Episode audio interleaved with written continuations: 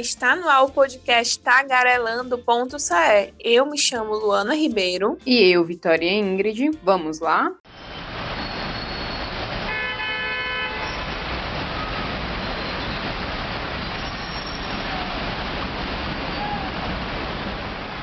No ambiente caótico das grandes cidades, parece que aos poucos a rotina está voltando ao normal. Mas diante do cenário de pandemia que vivemos, encontramos muitos desafios de quem utiliza o transporte público. O risco de ser contaminado nos coletivos é muito grande. A frota de ônibus de Fortaleza está circulando com apenas 70% dos veículos, de acordo com a empresa de transporte de Fortaleza, a Itufol. Isso reforça o risco de contrair a Covid-19. Durante a viagem, os usuários estão totalmente vulneráveis à contaminação. A grande demanda de pessoas e o número reduzido de ônibus ocasionam lotação e nenhum tipo de distanciamento é possível. Quais são os desafios que as grandes metrópoles estão vivendo diante deste cenário de calamidade pública? O que poderá ser feito e quais medidas poderão ser tomadas para diminuir as aglomerações nos transportes coletivos e reduzir os riscos de contaminação?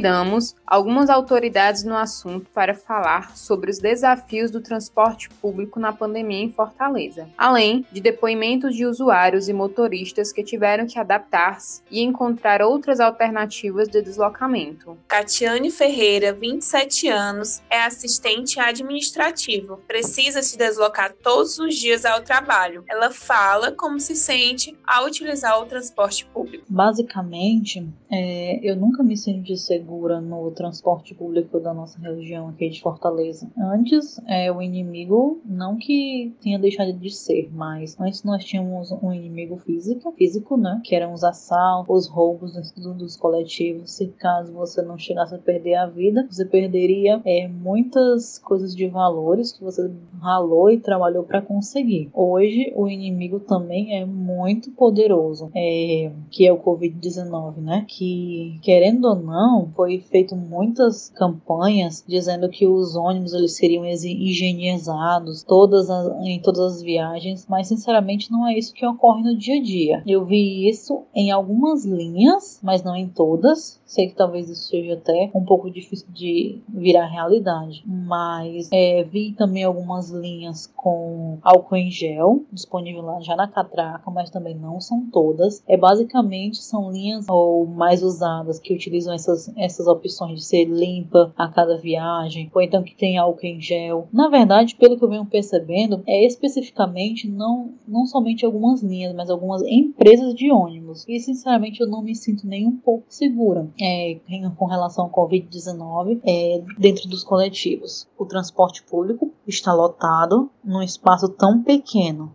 Imagina só, 60 pessoas dentro de um ônibus que eu acho que, se eu, se eu não me engano, se eu não estiver errada, é o limite máximo juntando as pessoas em pé e sentadas. Entendeu? Imagina todo mundo num aperto de um, um, grande circular da vida. Como é que não ficaria, entendeu? Assim como a Catiane Ferreira, temos também outros relatos de pessoas que dependem do ônibus para se locomover na cidade. Vamos ouvir? Me chamo Marisa do Nascimento, tenho 30 anos de idade e trabalho como atendente de consultório há 6 anos. A insegurança no transporte público é muito constante no meu dia a dia, por ser vítima de assalto e por presenciar também assalto dentro dos transportes coletivos que temos aqui em nossa cidade. No período da pandemia, houve uma redução nos transportes coletivos, causando isso muito tempo de espera. Sempre os transportes já vinham com muita quantidade de passageiros, né, acima do que era permitido, causando uma pequena aglomeração dentro do ambiente. Em relação ao conforto, o trânsito e o tempo de espera,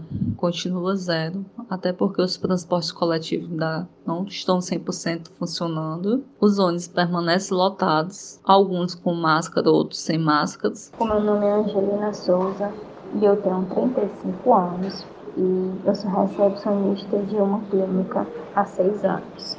Como eu me sinto em relação à segurança no transporte público? É, segurança zero, não existe segurança.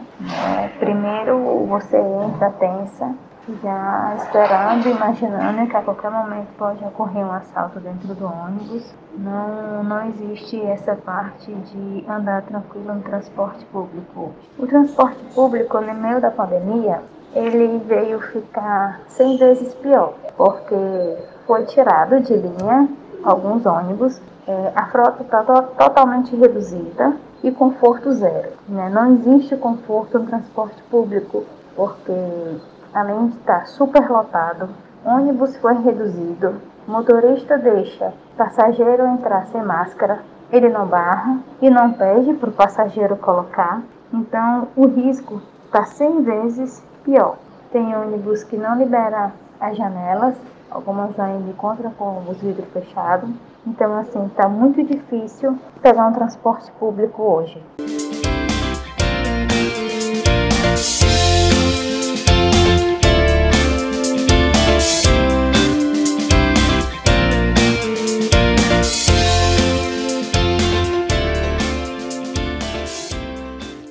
E para os usuários do metrô, como tem sido a experiência e quais são as expectativas e desejos nesse período? Infelizmente, não conseguimos falar com nenhum especialista. Todos estão super ocupados e alguns tiraram férias. Mas trouxemos algumas dicas da Sociedade Brasileira de Infectologia sobre quais cuidados devemos ter no transporte coletivo. Como é uma doença respiratória, todas as medidas são de extrema importância. Higienizar as mãos com álcool em gel 70 70 ao tocar em superfícies sólidas, evitar tocar olhos, nariz e boca durante o percurso, ficar em casa caso tenha algum sintoma suspeito, como febre, tosse ou dor no corpo, limpar e desinfetar objetos e superfícies tocados com frequência, como celular e chaves. É, Vitória, deu para perceber que a preocupação e o medo com a contaminação são enormes. Mas quais são as medidas que estão sendo tomadas pelos órgãos públicos? Segundo a empresa de transporte de Fortaleza, Itufó, são 269 linhas circulando no total. Destas, apenas 1.200 ônibus em linha, representando 70% da frota total. Até a data dessa gravação, ainda não temos a previsão para o retorno 100% da frota. O que vemos é muita aglomeração. E a última atualização, feita no dia 18 de setembro, no portal de dados do Ministério da Saúde, o CESA, só no Ceará já são mais de 200 mil casos confirmados e mais de 8 mil mortes. O risco é eminente. Segundo a Companhia Cearense de Transportes Metropolitanos, metropolitanos, Metrofor, o movimento no metrô já alcança 50%. Isso representa uma circulação média de 28 mil pessoas por dia. Convidamos o professor do Departamento de Engenharia de Trânsito da Universidade Federal do Ceará, Mário Ângelo de Azevedo, para falar sobre como Fortaleza tem se organizado em relação à infraestrutura. É,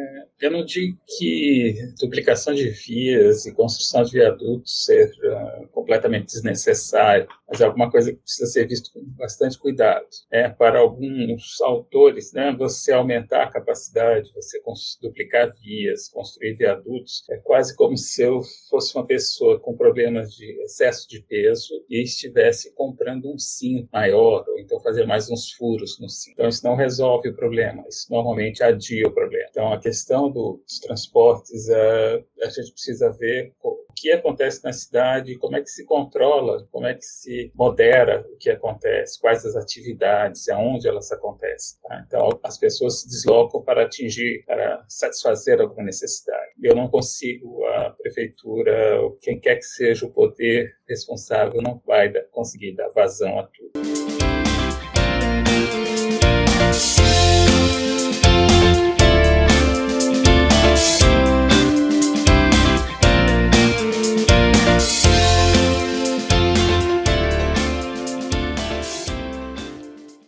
Vitória, está sendo difícil se locomover sem medo de contaminação, mas existem pessoas que estão utilizando outras alternativas para se deslocar pela cidade. Convidamos dois ciclistas que têm a bicicleta como meio de transporte para falar sobre suas experiências na ciclofaixa e lembra que existem ainda muitos pontos que faltam segurança. Boa noite, me chamo Erialdo, eu tenho 42 anos, a minha profissão é serviços gerais, numa revenda de carro aqui em Fortaleza. Minha rotina em relação ao uso da bicicleta, desde os meus 15 anos eu tenho uma bicicleta como meu transporte, como meio de transporte. Todo dia eu saio para trabalhar, eu pedalo 10 km para ir, 10 km para voltar, e eu acho bom, entendeu? Porque a gente se sente bem pedalando a bicicleta. Em relação à segurança de usar a bicicleta aqui no trânsito de Fortaleza, né? Porque o trânsito de Fortaleza tem crescido muito, bastante. Algumas alguns cantos que tem a ciclovia é até bom, entendeu? Em alguns cantos é bom a gente andar, a gente se sente seguro, mas tem alguns pontos ainda sobre a questão da ciclovia que ainda, é, ainda a gente corre risco ainda, porque tem muitos é,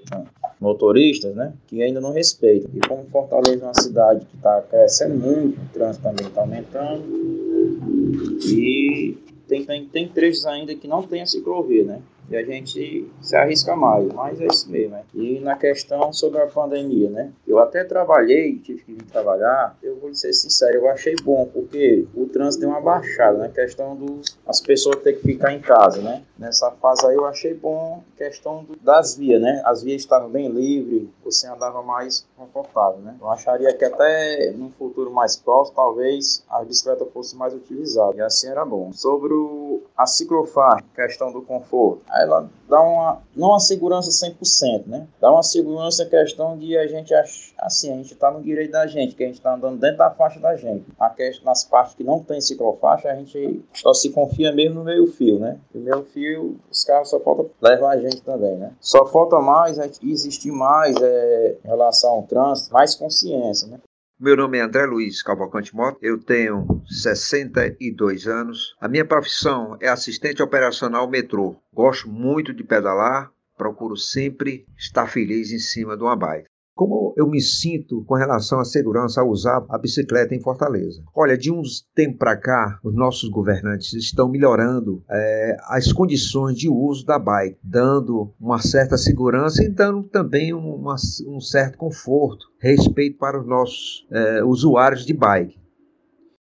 as ciclofaixas. Eu costumo usar muito a ciclofaixa, mas infelizmente tem certas áreas que é muito buraco, tem gente vendendo algumas coisas na ciclofaixa, você tem que descer, sabe? Até evitar algum atrito com as pessoas que fazem algum tipo de comércio sobre as ciclofaixas. Esse lado de avenidas muito movimentadas, até que o pessoal respeita. Agora, com relação nas periferias, não é assim desse jeito. Infelizmente, é um pouco abandonada. É... Então, com isso, a gente tem, tem que ter mais cuidado. No período da, da pandemia, eu usava muito a bike para lazer, mas, lógico, a gente podendo se resguardar com usando máscara, o álcool gel. Quando eu vou na empresa resolver alguma coisa, eu vou de bike, sabe? Eu prefiro mil vezes a bike, que é, é mais rápido e eu não estou contato com muita gente, né? Mesmo eu indo de máscara,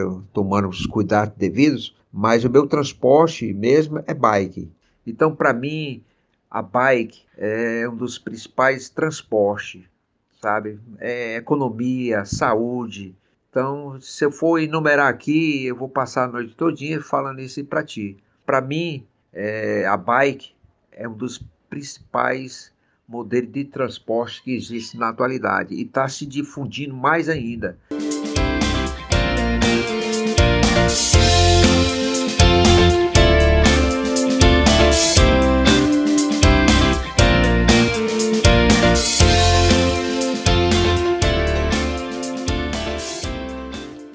Professor Mário Azevedo completou sua fala sobre o plano bicicletário. As ciclovias e ciclofaixas, elas uh, seguem num, num, outro sentido, né? diferente do, da construção de viadutos ou da duplicação de vias. Aí estou ocupando um espaço que antes uh, talvez fosse ocupado por automóveis, ônibus, caminhões, uh, e possibilitando um modo de transporte sustentável? Facilitando o uso da bicicleta. E é uma coisa que né, aqui em Fortaleza acho que passou já da, da questão da moda, né? Realmente parece que mais pessoas estão usando bicicleta e acho, espero que essa que esse fogo se mantenha, né? quanto mais pessoas vão usando, mais pessoas sigam esse exemplo. E é bastante interessante para que você realize uma parte das viagens. O transporte não motorizado não vai resolver para todo mundo, ele serve para uma parte das viagens. A mobilidade urbana em Fortaleza, ela tem melhorado. Nós tivemos aí né, as últimas administrações, principalmente esses, né, desse, do atual prefeito, tem dado uma ênfase a essa área. Como eu falei, a questão das bicicletas foram né, inseridas nessa nesse caldeirão e também aí alguns sistemas, as vias né, prioritárias ou exclusivas para ônibus. Então, vem melhorando. Mas Fortaleza é um problema, é um, é um bicho muito grande. Né? O problema de mobilidade, uma cidade grande como essa, todos os problemas são grandes. Então, o que é preciso fazer é trabalhar em cima desses problemas e também num planejamento mais amplo, de tal modo que não ocorram, né, que os problemas não surjam. Né? Você tem que administrar a sua cidade considerando todos os sistemas. Né? O sistema de transportes acaba sendo apenas resultado do que acontece nas cidades, como o território é ocupado e de que atividades são realizadas nesse território. Sobre a cidade com uma boa mobilidade urbana, é a cidade que eu consiga chegar nos lugares, nos lugares que eu quero, né? Quer seja para estudar, para trabalhar, para fazer compras, para lazer, né? para ir ao médico, sem depender de ficar aí horas ou tempão num ônibus ou num automóvel. Né? Então, seria uma cidade que eu conseguisse resolver boa parte das, dos meus deslocamentos a pé ou com a bicicleta. Utilizasse o automóvel, o ônibus, só para, de vez em quando, para alguma viagem mais longa. Então, o ideal é que eu tivesse hum, as minhas necessidades atendidas em locais próximos. Então, uma cidade menor, cidade média, uma cidade pequena, isso é muito mais fácil resolver cidades grandes como Fortaleza, ah, bichos desse tamanho têm problemas grandes, problemas grandes, o, a solução custa caro e nem sempre funciona assim também. Né? Então, a gente não vai trabalhando para que isso melhore e depende de várias, vários setores, não apenas do setor que cuida especificamente de transportes.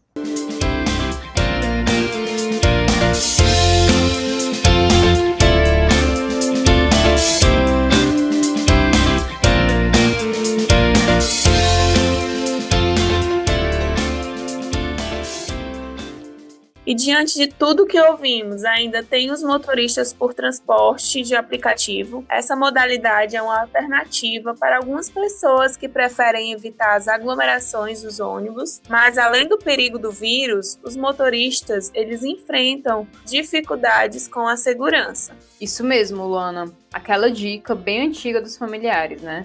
Não pegue e não dê carona para estranhos. Agora é uma profissão os riscos que o usuário sofre ao pegar uma carona paga com o desconhecido e o medo do motorista em levá-lo. Não é só o vírus que nos impede de se locomover, mas a insegurança também. E para isso, nós convidamos Gleiciano, de 37 anos, motorista por aplicativo, para falar sobre seus medos e desafios. Olá, meu nome é Gleiciano, tenho 37 anos, sou motorista de aplicativo já há três anos e meio a gente trabalha com pessoas e essa questão de trabalhar com pessoas é um pouco complicada, porque às vezes você pega pessoas bem-humoradas, às vezes você pega pessoas mal-humoradas. Então, além de você ter atenção de dirigir, né, para não levar multa, para não bater, você ainda também às vezes é psicólogo dos clientes. Mas em questão disso, também tem a segurança, né? É, o motorista ele tem que ter, tem que estar sempre atento nas pessoas que entram dentro do seu carro, às vezes esquece objetos, às vezes a pessoa, você pega um cliente, quando chega em outro local para deixar o cliente, já tem outra corrida, que é no mesmo local o cliente entra. Às vezes o cliente deixa o objeto, é, é o outro entra, Tem pessoas que têm bom índole e entregam o objeto, né? Porque às vezes naquela correria não dá para você olhar e verificar o, o, banco de trás. E tem outras que às vezes pega aquele objeto e quem leva a culpa é o motorista. Em questão de segurança, a gente fica meio, meio com medo, né? Também de certos bairros, de, de certos locais. Eu, por exemplo, quando eu estou trabalhando à noite, é raro pegar pessoas na rua. E também não gosto muito de pegar pessoas que, tipo, uma pessoa chamou para outra pessoa e a pessoa está no shopping ou, ou no meio da rua ou num posto de gasolina eu já cancelo por conta de segurança. Às vezes realmente aquela pessoa está necessitada porque o celular descarregou e tudo mais, mas por, por, por questões de vários acontecimentos, às vezes a gente fica com o pé atrás e acaba cancelando aquela corrida. Eu rodo muito à noite também. Tem, muita, tem muitos clientes que às vezes chamam o aplicativo e o aplicativo em si ele já manda a, a quanto tempo o motorista vai estar no local. Tem clientes que esperam o motorista chegar para descer né, do, do apartamento e o motorista fica ali vulnerável embaixo do apartamento esperando os cinco minutos para a pessoa descer. Nessa questão de esperar é complicado porque às vezes à noite você está numa rua, o apartamento, a rua é deserta, de madrugada e tudo mais, e muitos motoristas ficam ali é, é com medo. E às vezes o, os clientes não entendem isso, né? Não são todos, mas alguns não entendem. E às vezes a gente cancela por não querer ficar ali vulnerável na madrugada por medo de assalto. E tem muitos, muitos, muitos bairros hoje que as pessoas não vão. Tem motor... Eu, principalmente, tenho, tem muitos bairros que eu, eu, quando eu vejo, eu não vou por conta de, de medo mesmo, né? Da situação que tá, porque a gente não sabe se vai e volta. Então a gente prefere passar aquela corrida, deixar passar. Eu sei que o cliente ele, ele quer, ele precisa, ele necessita, mas a gente também tem, tem que nos, nos resguardar por conta da segurança.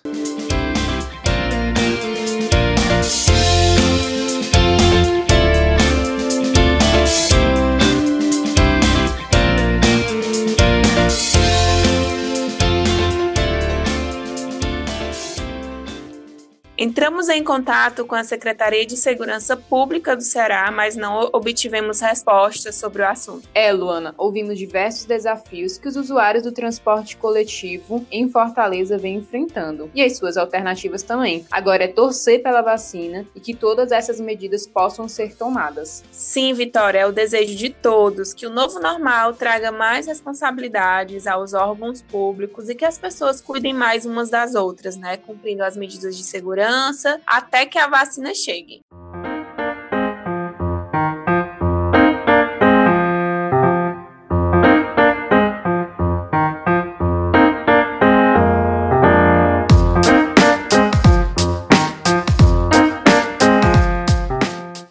Hashtag Fala Tagarela é sobre o episódio. Você sabe quais são os seus direitos como consumidor? Meu nome é Vitor, eu sou estudante e eu gostei muito do último podcast sobre os direitos do consumidor, porque aprendi muitas coisas que eu não sabia, agora tenho ciência de como utilizar é, esses direitos, ainda mais agora no momento que estamos vivendo, em que a compra online é o maior meio de consumo. Obrigado, tagarelando, e agora eu posso dar uma de Celso Somano. Tchau!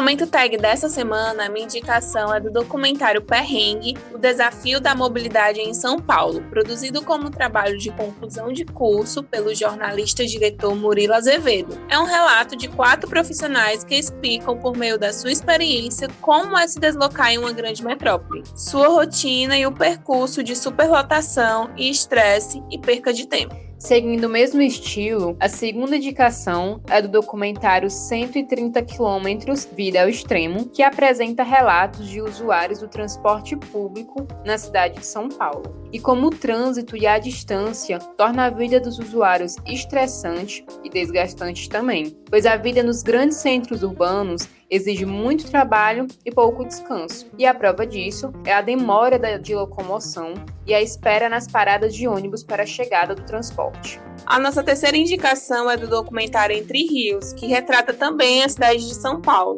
Neles, vamos entender o papel dos rios no desenvolvimento dos grandes centros urbanos. A verdade é que os rios foram sendo tomados pelos homens para construir mais e mais estradas e ampliar a estrutura da cidade. Com isso, muitos rios e outros tantos foram escondidos por meio de tubulações. A cidade se apropriou da natureza, buscando sempre se expandir, mesmo que para isso as consequências sejam cometidas ao meio ambiente. É isso aí, Luana. As indicações são imperdíveis, são todas produções brasileiras e ainda por cima são bem curtinhas, com a duração média de 20 a 30 minutos. E o melhor, todas elas estão disponíveis no YouTube. Então vão lá conferir.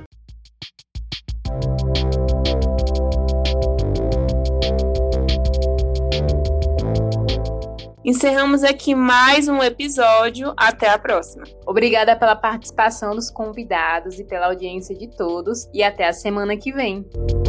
Esse podcast tem produção e gravação de Luana Ribeiro e Vitória Ingrid e edição de Vitória Ingrid.